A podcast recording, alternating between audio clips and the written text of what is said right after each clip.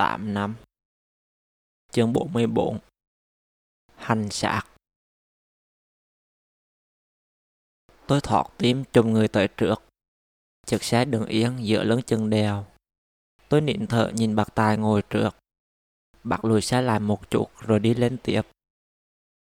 Lúc đầu tôi với chị Ná đã định chạy xe máy lên đỉnh Bạch mạc Nhưng ở đây không cho khách đi xe máy lên. Nên chúng tôi phải đi gặp xe trung chuyển với hai anh chị khác. Xe của chúng tôi leo lên con dốc dần đựng Qua hết góc cua cùi trọ này tới góc cua cùi trọ khác. Càng lên cao, không khí càng mát mẻ dễ chịu. Cây cối bên đường xanh tươi với nhiều loại kỳ lạ. Có cây lá đỏ đứng lẫn giữa những cây lá xanh như một ngọn đuốc. Hay những cây dương sĩ thân to hơn vòng tay tôi, có tảng lá rồng tỏa bóng cả đoạn đường. Ngoài ra còn có những ngôi biệt thự cổ và nhà hàng được đặt tên theo lời hóa như Đỗ Quyên, Cẩm Tủ và Phong Lan. Xe dừng lại ở bãi đầu xe. Ở đây còn có một chiếc taxi đang chờ khách. Bác Tài chỉ cho chúng tôi con đường mòn trước mặt. Mấy cháu cứ đi thẳng đường ní là lên tới đỉnh. Chúng tôi đi bộ lên con đường mòn. Cây cối hai bên phủ bóng râm trên đầu. Không khí mát lạnh hòa cùng mùi đất ẩm và cây cỏ thơm lừng. Trên những mảng rêu xanh mặc trên vách đá vẫn còn đồng lại vài giọt nước long lanh. Tiếng ve kêu in ỏi khắp khu rừng. Cuối đường mòn, chúng tôi đi lên một cầu thang đá. Bầu trời xanh ngắt rộng lớn hiền ra. Chị Na đi tới cái chuông đồng to cạnh cầu thang rồi đẩy mạnh cái đành chuông. Tiếng bo ngân vang giữa núi rừng. Chúng tôi đi qua bức tường rùa đá vạc trên mái tấm bia khắc, nón xiên bạch mạ, rồi lên hải vòng đài, ngôi nhà hai tầng nằm trên đỉnh. Ở tầng một của ngôi nhà chỉ có duy nhất bộ bàn ghế gỗ đặt giữa phòng. Một gia đình người nước ngoài gồm ba người đang ngồi ở đó. Chúng tôi lên tầng 2 bằng cái cầu thang nằm bên ngoài ngôi nhà. Từ đây có thể thấy hết núi rừng và biển trải dài tới chân trời qua những ô cửa sổ. Dưới mỗi ô cửa đều có một cái bàn gỗ khắc hình ảnh và thông tin về góc nhìn từ ô cửa đó. Chị Ná chỉ cho tôi cái hồ được bao quanh bởi mấy ngọn núi. Giữa hồ có một hòn đảo với bức tượng Phật ngồi dựa. Đó là thiền viện Trúc Lâm, chỗ chị mới đi ngày qua. Chúng tôi quay lại bãi đầu xe. Bác Tài chở chúng tôi xuống nhà hàng Đỗ Quyên. Căn nhà hàng có bà chỉ đường vô ngủ hồ. Bác đưa số điện thoại của bác cho chị Na, Dặn tí nữa xuống dưới gọi cho bác, rồi lại xe đi. Bác tài nói xuống chỗ mua gọi cho bác là chị Na. Tôi hỏi. Chị không biết. Chị quay qua nhìn hai anh chị kia. Hai bạn có biết không? Tụi mình không biết. Anh con trai trả lời. Rồi anh chị có đánh theo bằng đô không? Không em. Thôi gọi hỏi bạc tài cho chắc cho rồi chị ná ơi. Chị gọi cho bạc tài. Bác nói đi hết ngủ hô là thấy đường ra chỗ đầu xe. Chúng tôi đi theo bạn chị đường. Được một đoạn thì thấy ngôi nhà hoang bên đường.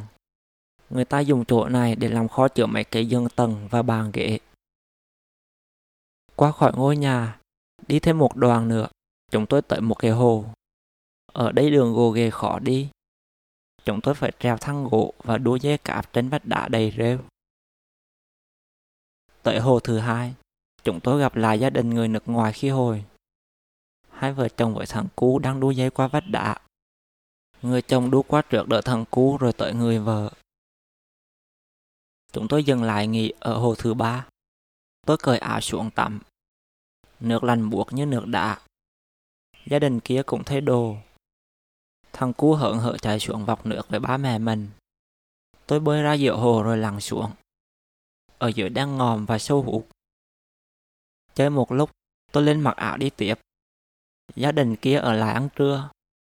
Vừa đi, tôi với chị Ná chia nhau mấy cái bánh ngọt mua khi sáng.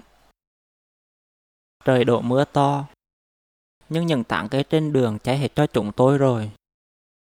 Qua hồ thứ năm, chúng tôi tới một ngã ba Tấm bảng treo trên cây chỉ đi thẳng sẽ tới thác đổ Quyên, còn rẽ phải sẽ ra bãi đầu xe. Mọi người muốn đi tới thác đổ Quyên không? Chị Na hỏi. Đi cho chị. Tụi mình cũng đi, chị gái nói. Chúng tôi tới đỉnh thác đổ Quyên. Tôi đứng ở mỏm núi nhìn xuống. Mấy tảng đá nhô ra che hết tầm nhìn. Tôi đi tới cầu thang gần đó. Mình đi xuống dưới có chị Na hè. Ừ. Tôi với chị Na đi xuống. Hai anh chị kia cũng đi theo. Lúc tôi với chị Na chuẩn bị đi bạch mã, ba tôi nói thạc đồ quyên đẹp lắm. Vì trước đây ba từng lên đây làm. Nhưng ba lại không nói tới chuyện đừng đi xuống vừa dài vừa dốc. Thêm cả mấy bậc thang vụ đầy rêu. Cơn mưa khi hồi làm đường trơn hơn. Tay vịn cầu thang cũng bị rỉ sẹt và gãy nhiều chỗ. Tôi phải cẩn thận bước xuống tầng bậc một. Có đoạn, cây trên vách núi bậc gốc nằm chặn giữa đường, làm bể một phần cầu thang. Tôi trèo qua thân cây, rồi thấp thỏm bước trên mấy chỗ bị nứt.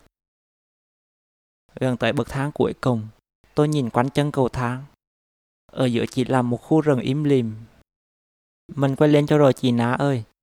Mình mà xuống nữa là tỷ lên lại có khi trời tối luôn đó. Ừ, chị cũng thấy vậy. Còn hai người kia thì sao? Tôi nhìn hai anh chị đang đi ở dưới. Chị kêu họ lên luôn. Hai bạn ơi! Chị ná đi xuống nói gì đó với họ. Rồi ba người đi lên. Tôi cũng quay lên đi trước. Nếu đường đi xuống khi hồi mệt một, thì đường đi lên bây giờ mệt một ngàn.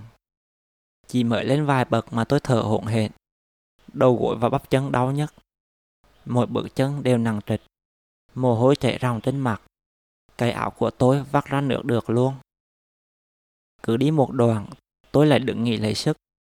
Đang thở lấy thở để, tôi ngỡ ngác nhìn lên trên. Gia đình khi hồi đang đi xuống. Người chồng còng theo thằng cu trên vai đi trước, còn người vợ theo sau. Chị Nát đi trước tôi xua tay nói. Đòn, gâu, đau.